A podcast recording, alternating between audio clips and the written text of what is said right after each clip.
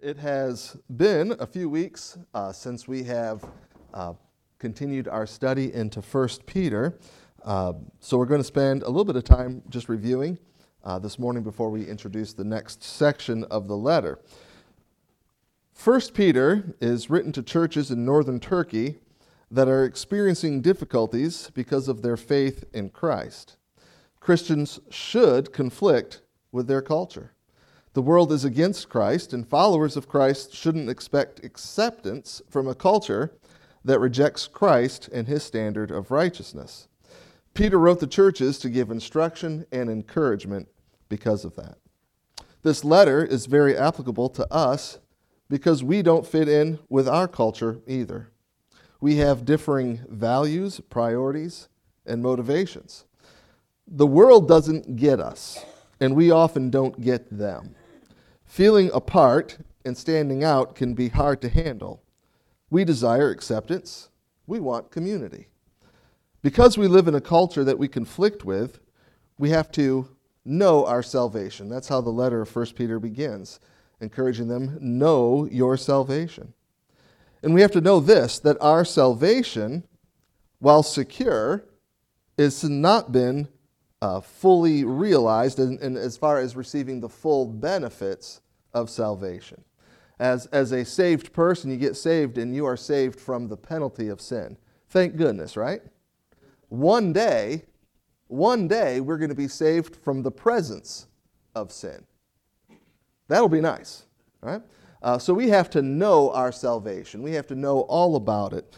Uh, so in the present, we are finding that our salvation holds. That's good to know as well, isn't it? That it is dependable. We are being refined by our current trials. Uh, we are not a completed painting just yet. The, uh, the, uh, the artist hasn't signed his name on us yet. All right, but that day is coming. In the meantime, we are being worked on, we are being refined. The next part is when we are dealing with persecution, when we are dealing with trials and difficulties, uh, it is easy to throw our hands up in the air and just kind of give up. And so the next section, God wants us to reflect His holiness, especially during difficult times caused by the culture in which we live. And the best way to demonstrate holiness is by loving one another. Holiness isn't sitting in a secluded place avoiding people that trigger our sinful nature. Holiness is actively caring for each other. Holiness is an adventure. We don't often think of holiness as an adventure, do we? Holiness is an adventure. With all the pressure believers face and the criticism directed towards followers of Christ, believers can start to believe what the unsaved world says about them. Here's an important truth I am not what the world says I am. I'm not even what I feel I am. I am who God says I am. Believer, God says you are a chosen people, a royal priesthood, a holy nation, a people belonging to God. That's who you are. God desires for those he has saved to witness to our culture that we conflict with, to be a witness. Witness to the lost by living out our salvation in difficult circumstances. That's what he wants us to do, is to, is to testify, to witness with our excellent behavior uh, to, the, to the unsaved world. And he uh, used three things that um, can be difficult to do as far as our honorable behavior goes. Three areas that are, are spelled out.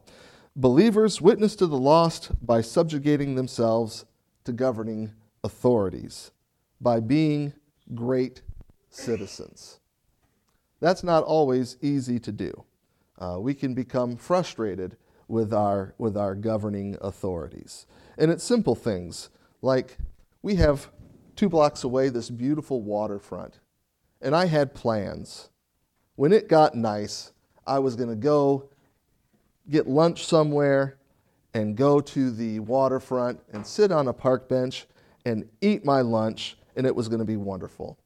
And then I got there, and there's a sign that says, uh, Chris Berg, you can't do the thing you want to do. And I hate that sign. I hate that sign. But we subjugate ourselves to our governing authorities. First Peter also instructs slaves to be subject to their unfair, possibly wicked masters. The application to us is have a great attitude and willingness to humble ourselves to unfair bosses. Doing so demonstrates our faith in God, and God uses that as a witness to the lost. The last area that, that uh, in 1 Peter that says that, um, that we uh, witness to the, to the world, we witness to our, our culture, um, is, um, is when we treat our spouses with selflessness and humility. Marriage is a picture of the relationship between Christ and his church. A Christian marriage is a testimony of Christ loving the church so much that he died for the church. A husband is instructed to love his wife in that same way. This morning, we're going to start a transition to a new section. What should our response be to a culture that is against Christ and therefore against followers of Christ? And the answer is live in community. So, this next section that we're going to do, and it, it, takes us pretty much to the end of the, of the letter, is what is our response to living in a culture that is against Christ and therefore against us? And the first one is live in community. Living in community requires specific approaches and actions. Homeowner associations define expectations for their community. Depending on the community, the requirements can be loose or very strict. But even in communities that are not a part of a homeowners organization, there's expectations for being a good neighbor. Basically, keep your yard, mo- your yard mowed, right? That's an expectation. Keep your junk to yourself. Clean up after your own dog. Not everyone does that. But Peter instructs believers in how to live in community with each other, and then he explains why it is important to follow the instruction. Let's go to the Lord in prayer. Heavenly Father, as we consider community and our role in it, we ask that you would help us to understand what your word says so that we can live it out. In Jesus' name, amen. I wanted to be a cowboy. Some days I still do. And, uh, and I actually got the opportunity one time um, in college, I was part of a, a, traveling ministry team, and in the summer, uh, we traveled all, all, all, over the country and uh, was in the mountains of Colorado um, at, a, at a ranch. Uh, and, uh, and the ranch owner asked if I was willing to be a, an intern at the church and then I could work on the ranch. And this is the thing I've always wanted to do. There was one problem I know absolutely nothing about horses or ranching. Other than that, I think I would have done a really good job. Uh, I mentioned that to him, and he said, It's no problem, we can teach you how to do that. And I had to give it serious thought for a moment because I've always wanted to be a cowboy. Uh, but I didn't, uh, partly because I didn't have any clue what I would be doing, but also I think the rancher's daughter was part of the deal. It was like a package deal, and I thought, I'm, I'm not ready on the spot to uh, uh, commit to the rancher's daughter. Um, I thought this, this is a trap, and I am 45 minutes away from town. They, they could tie me up, and there's nothing I could do. But I've always wanted to be a cowboy, and, and part of that, uh, I think, is when I was a kid on Sunday mornings, I would wake up early and go to our black and white TV that we had, um, and I would watch The Lone Ranger. And you might as well watch that on a black and white TV because it's in black and white anyway, so it worked out pretty well. And I would watch The Lone Ranger, and uh, and that idea of of being out um, out in the prairie, or I'd rather mountains, but being being out in some meadow and uh, and being that independent cowboy. That sounded really good. That sounds manly to me. Um, but we have to realize something, though. Even the Lone Ranger wasn't alone, was he? He had Tonto. Yeah. God doesn't intend for believers to be Lone Rangers. Community is a big, is a big important thing for the life of a believer. It says in 1 Peter 3 8, finally, all of you have unity of mind, sympathy, brotherly love, a tender heart, and a humble mind. These are the five obligations of community. The five obligations of community. The first one is unity of mind. Unity of mind does not mean conformity. Instead, it means cooperation in the midst of diversity. If two people are the same, one of them is unnecessary. When my grandparents moved into an assisted living facility, I asked my grandmother if she had met any of the other older ladies and made friends, and she said no. Now, my grandmother had a good sense of humor. So when I asked her why, she said, These old ladies all look alike. I can't tell them apart. My response to her was, I know, Grandma, I had a hard time figuring out who you were. Um, conformity is not the goal. We don't all want to look alike. That's not what it means by unity of mind. Having the same goal is the goal. Without differing personalities, preferences, and abilities, uh, it's going to be difficult to, to achieve the same goal, but we need to strive toward the same objective. And what are those objectives for the church? Well, I think it can be pretty well summed up in the Great Commission, which is, I got ahead of myself, which is found in Matthew 28, verses 19 through 20. Go, therefore, and make disciples of all nations, baptizing them in the name of the Father, and the Son, and the Holy Spirit, teaching them to observe all that I have commanded you and behold, I am with you always to the end of the age. Three parts to that, three objectives in the Great Commission.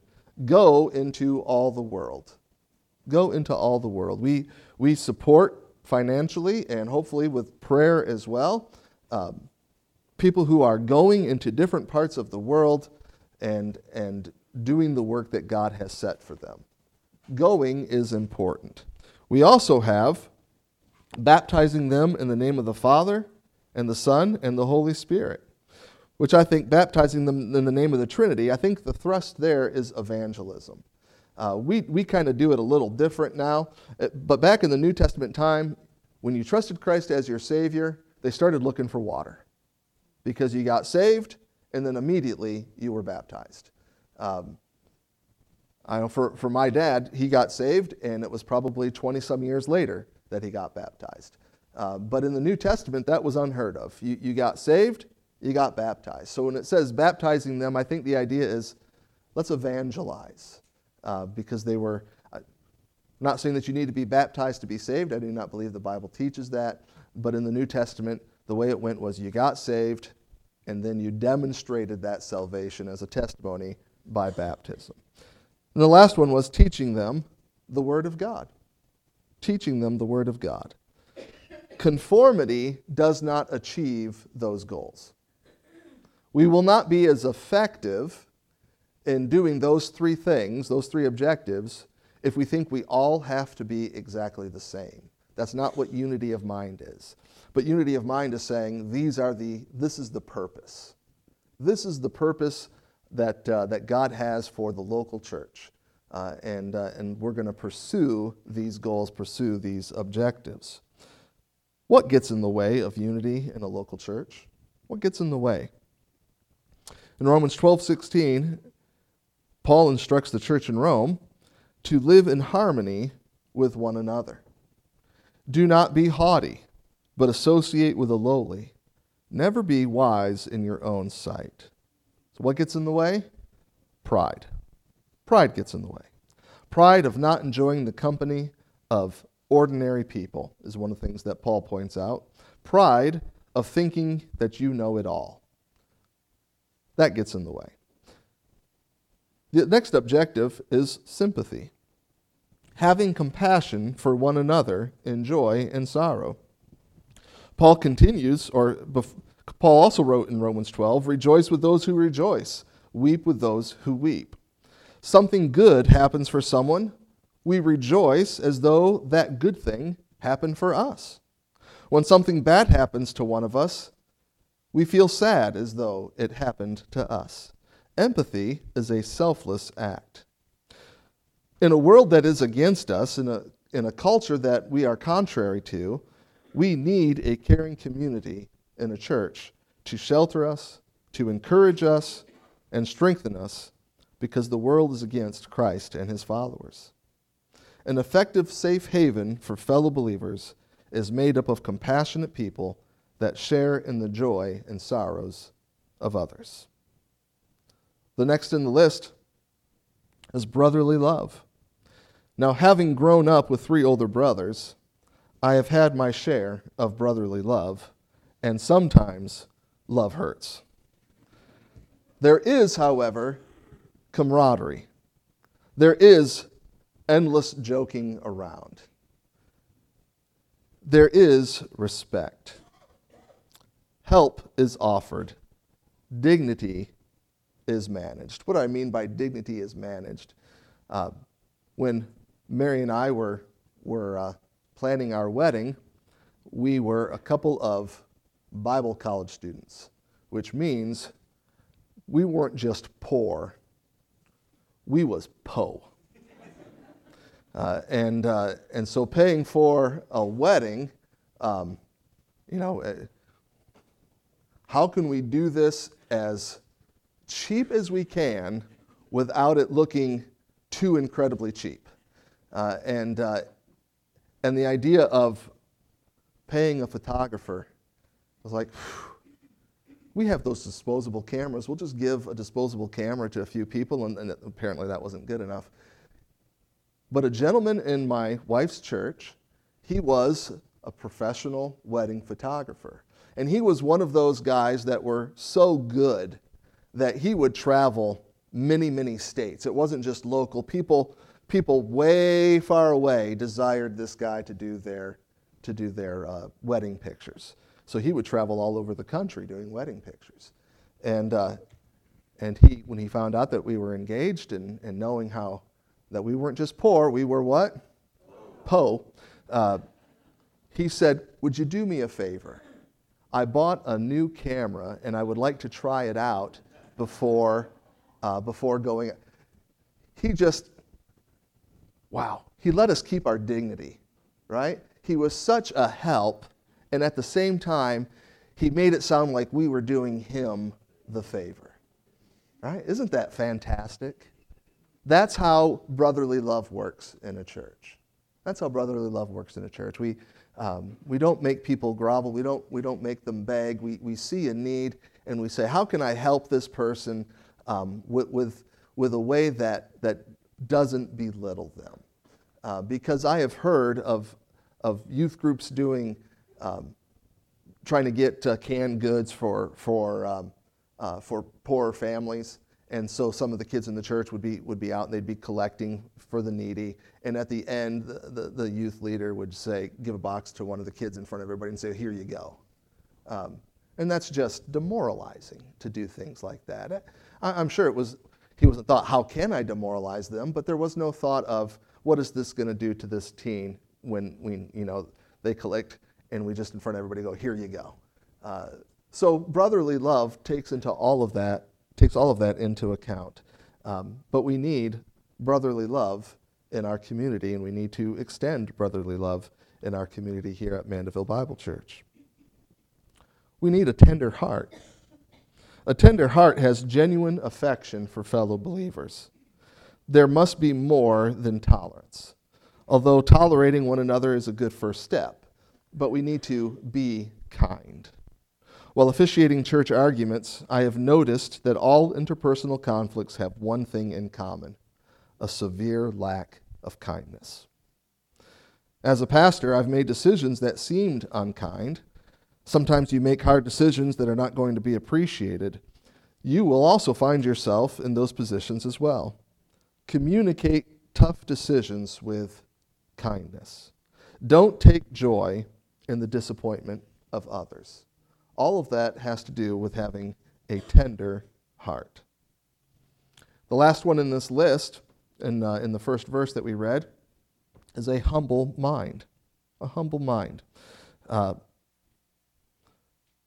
God opposes the proud, and gives grace to the humble. Pride comes before the fall. Humble minded is the effort of maintaining humility.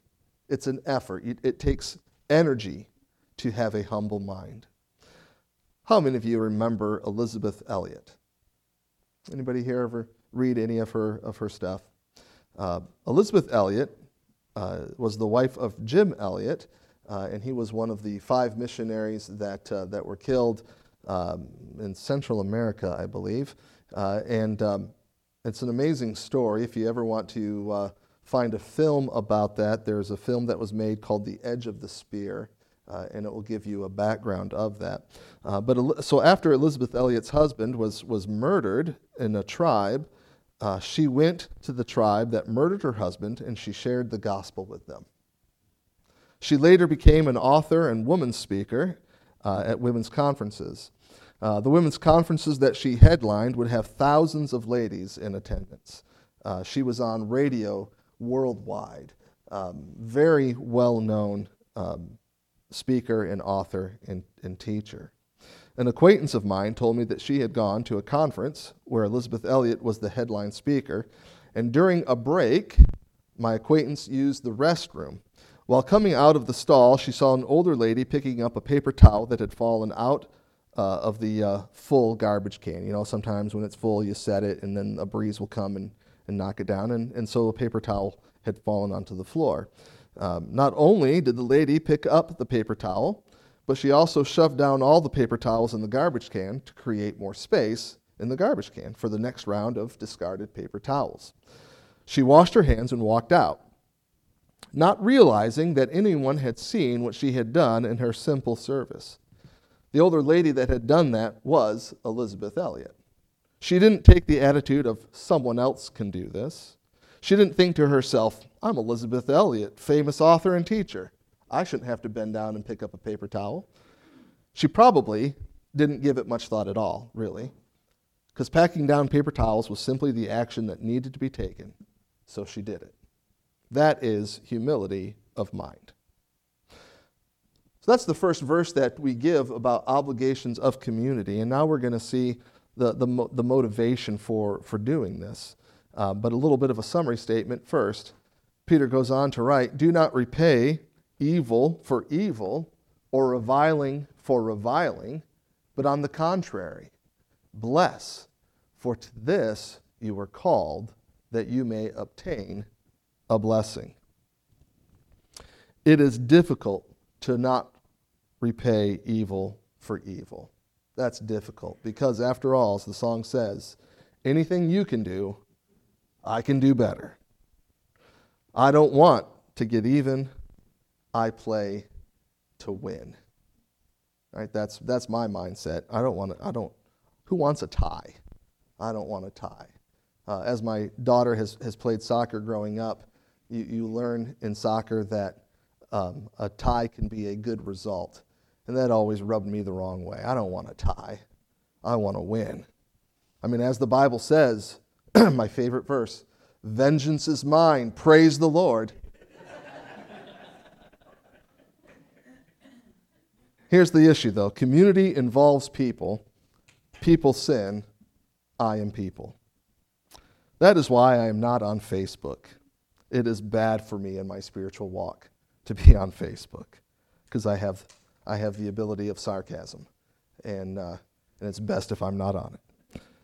But here is some encouragement and motivation for not returning evil for evil or reviling for reviling. We were called by God to bless others. This is our purpose in life to be a blessing to others. When people ask, What's the meaning of life? The meaning of life is to bless others. God extends his blessing to us when we bless others that have done evil to us and have spoken out against us. Next time, an ignoramus spouts off foolishness against Christians, don't throw your shoe at the TV. I've done that. Don't shake your fist. Instead, pray for them. I learned this from my mom. I've mentioned a few weeks ago she could be very, very corny but, but quite often correct.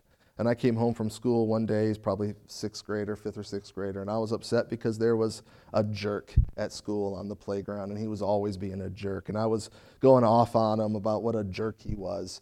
And I got done, and my mom said, Have you prayed for him? I prayed about him. Does that count? One of those vengeful psalms.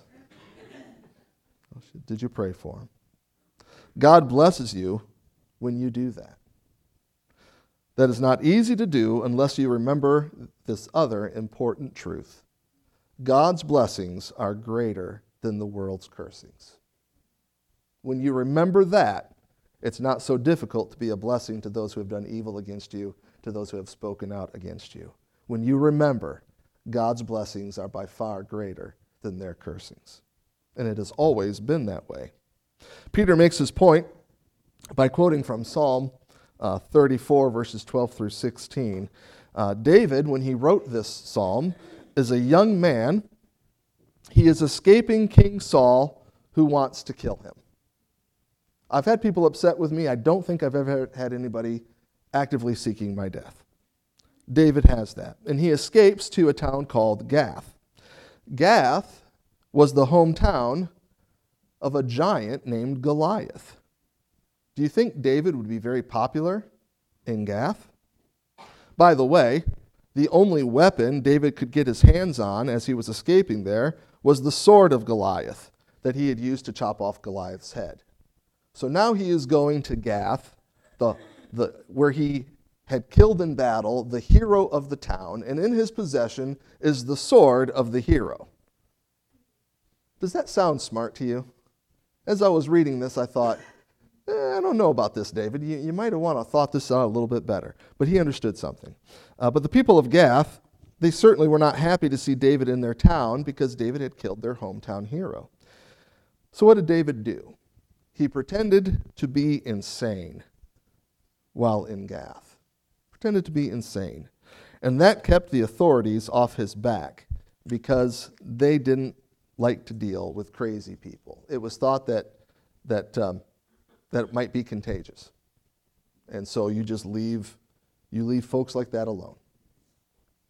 In response to this time of David's life, David wrote Psalm 34, which is a psalm of praise to God for his salvation and a psalm of instruction on how to live a long life. It's in response to that. Uh, as often as people tried to take David's life, he had a lot of experience on knowing how not, or on knowing how to stay alive. He was, he was pretty good at it at this point because Saul was always trying to, trying to kill him. So David, he had some instruction to give. You, you want a long, happy life? Let me give you this instruction. It seems almost odd, knowing the background that he was going through at the time, that this is, this is the psalm he wrote. Uh, but, but Peter quotes from David's psalm, Psalm 34. But here's what. Uh, uh, so do you want to do you want to love life and see good days? That seems like a rhetorical question, right? I love answering rhetorical questions. It does me good to answer rhetorical questions. You answer this rhetorical question. Do you want to love life and see good days? Yes, right? Yes. So here's what Peter wrote For whoever desires to love life and see good days let him keep his tongue from evil and his lips from speaking deceit. Let him turn away from evil and do good. Let him seek peace and pursue it. So if you want to live, love life, and see good days, do not involve yourself in troubles which will make this life a burden. And there are three things listed that will make loving life and, a long life uh, difficult First one is says, keep your tongue from evil. Watch what you say. Watch what you say. Don't provoke people. I had a friend in middle school who uncharacteristically provoked a fellow student into a fight. I don't know, I guess he was feeling his oats that day. He lost the fight, and then he had to go to the dentist. That's how well it went for him. He was mad at me for not stepping in. Why would I step in? I was fine with the other guy. It was my friend who provoked the fight. Lying to people or about people brings you closer to death. The second one was turn away from evil. Your location matters. Don't be where bad stuff happens. When my oldest was in middle school, we would go to the local high school football games. Uh, and by the time he got to be in middle school, he wanted to sit where the middle, middle, middle, the middle school students sat, which was not near me. And that was on purpose. Uh, I instructed him to recognize when things were getting, as I said, stupid, and then get out of there. And then come sit with me, right? You want to go sit with the other middle, middle school students? Okay, watch out for stupid, right? And when you see stupid approaching, leave, come sit with me. Uh, because once stupid shows up, it is easy to get wrapped up in it, and then you're the one who gets in trouble. Basically, what I was telling him was anticipate stupidity. Two times in those years, my son found me in my usual spot, and I would see him come and I would ask, Stupid on its way? And he'd say, Yep, and sit down. Both occasions, I kept an eye on the middle school student section. Five minutes after my son had left to sit with me, I would see police officers jogging up into the stands pursuing stupid. Anticipate evil. We need to anticipate evil. Know where evil hangs out and stay away from there. Right? Location matters. Turn away from evil. When you see evil, when you see bad things coming, approaching, and, and usually there's, you can tell it's coming, get out of there. Leave. Turn away from it. Don't, don't be a bystander and step back and, and watch what happens. Get out of there. And then lastly, it says, seek peace. Seek peace. Pursue peace. The picture I put up there, that's snow, by the way. Um, in, uh, in international cross country skiing, there's different events that they have, and one of them is, and they have a different distance, but one of them is uh, a pursue. A pursue event is what it's called. So that's why I put the picture up there, because they are in pursuit.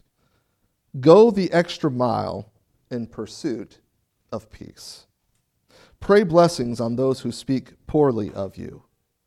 Jesus prayed for the soldiers who crucified him. He said to the Father, Forgive them for they do not know what they are doing. That is seeking peace.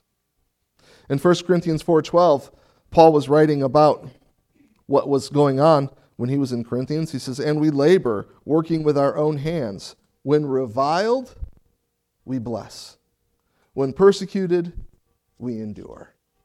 Seek peace. When revile, bless instead. Why? Why do we do that? We get the answer in verse 12. For the eyes of the Lord are on the righteous, and his ears are open to their prayer.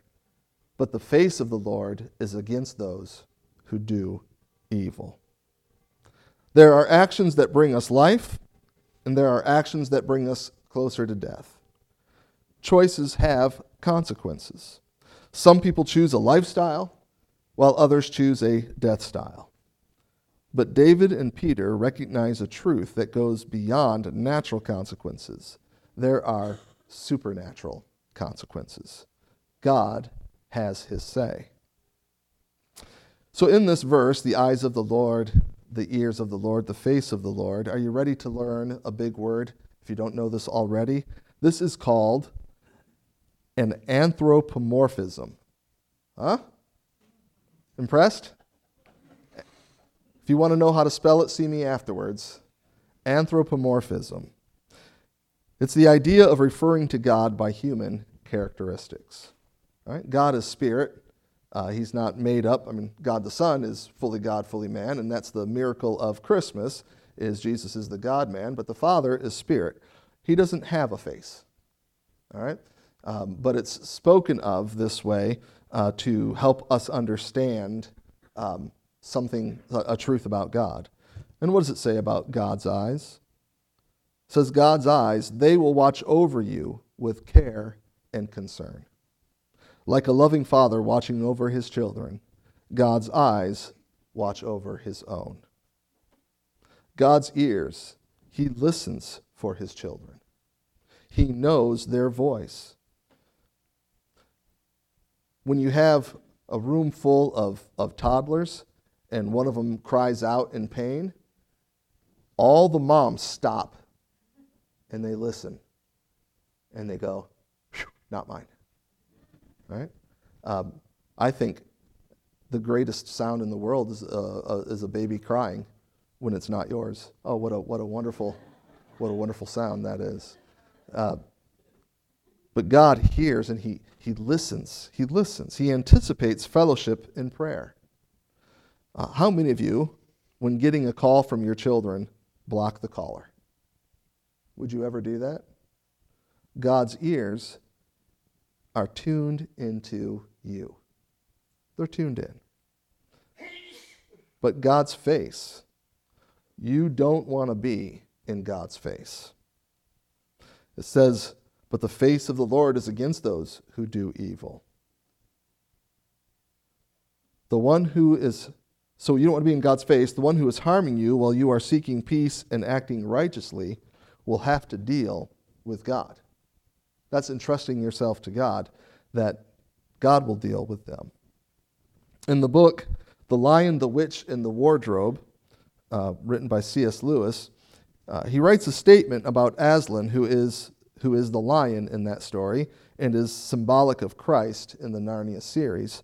and one of the things written about him says, He's wild, you know. He is not a tame lion, but he is good. God is not tamed, He is wild in His ability and powers, but He is good. He is good. But you don't want to provoke the lion. Provoking a lion in the Serengeti is safer than provoking God. Those that do evil have God's face directed at them. God is good, but he is not tame. That is God's promised blessing to us when we seek peace in our community rather than revenge. So, how do we fit into our community? What is our role? Well, one, we have a community right here called Mandeville Bible Church. The world beats you up. We need to build each other up. The world lies. We need to teach Jesus Christ the truth. The world destroys we need to testify about the one who gives life abundantly. In our community outside of the church, our role is to be the people who receive God's blessing by blessing those who revile us and act wickedly against us. When you are wronged, you have to start viewing it like this Oh, good, here is an opportunity for me to receive God's blessing by being a blessing to this one who's harming me. They are giving me an opportunity to receive God's blessing. It doesn't sound great, like a great deal, that my role in the community is to be butt beat up on. Doesn't sound great. But again, it's only a problem if we don't reckon God's blessing in our life to be much greater than the cursing given by the world. When we remember that, it gets a whole lot easier. So let's ask God's help in remembering the truth about his great blessings and his faithfulness toward us all for all eternity, for those that have trusted him as trusted Christ as their Savior. Let's go to the Lord in prayer this morning. Heavenly Father, help us to remember in difficult times when we are facing trials, when, when people are speaking against us but, but provoking us. Uh, that we will remember that your blessings are by far greater. And for this purpose, we have been called to be a blessing. Father, it's nothing that you haven't done yourself when Christ came and was a blessing to us when he died for our sins. Uh, and, that, uh, uh, and that we have the opportunity to act in kind, to be a blessing to, to those who, who revile, because you loved them enough for your son to die for them. Father, help us to remember the opportunities we have to receive your blessing uh, and that we will gladly bless others uh, and, uh, and will live the purpose of our life out in this community. Thank you for the community of this local church, that we can build each other up encourage one another, uh, teach each other, um, and that we can find community, not being Lone Ranger Christians, but being together, uh, serving your purposes. Uh, we do need your help, and we, we desire your fellowship. Father, help us to recognize how much you desire our fellowship as well. In Jesus' name, amen.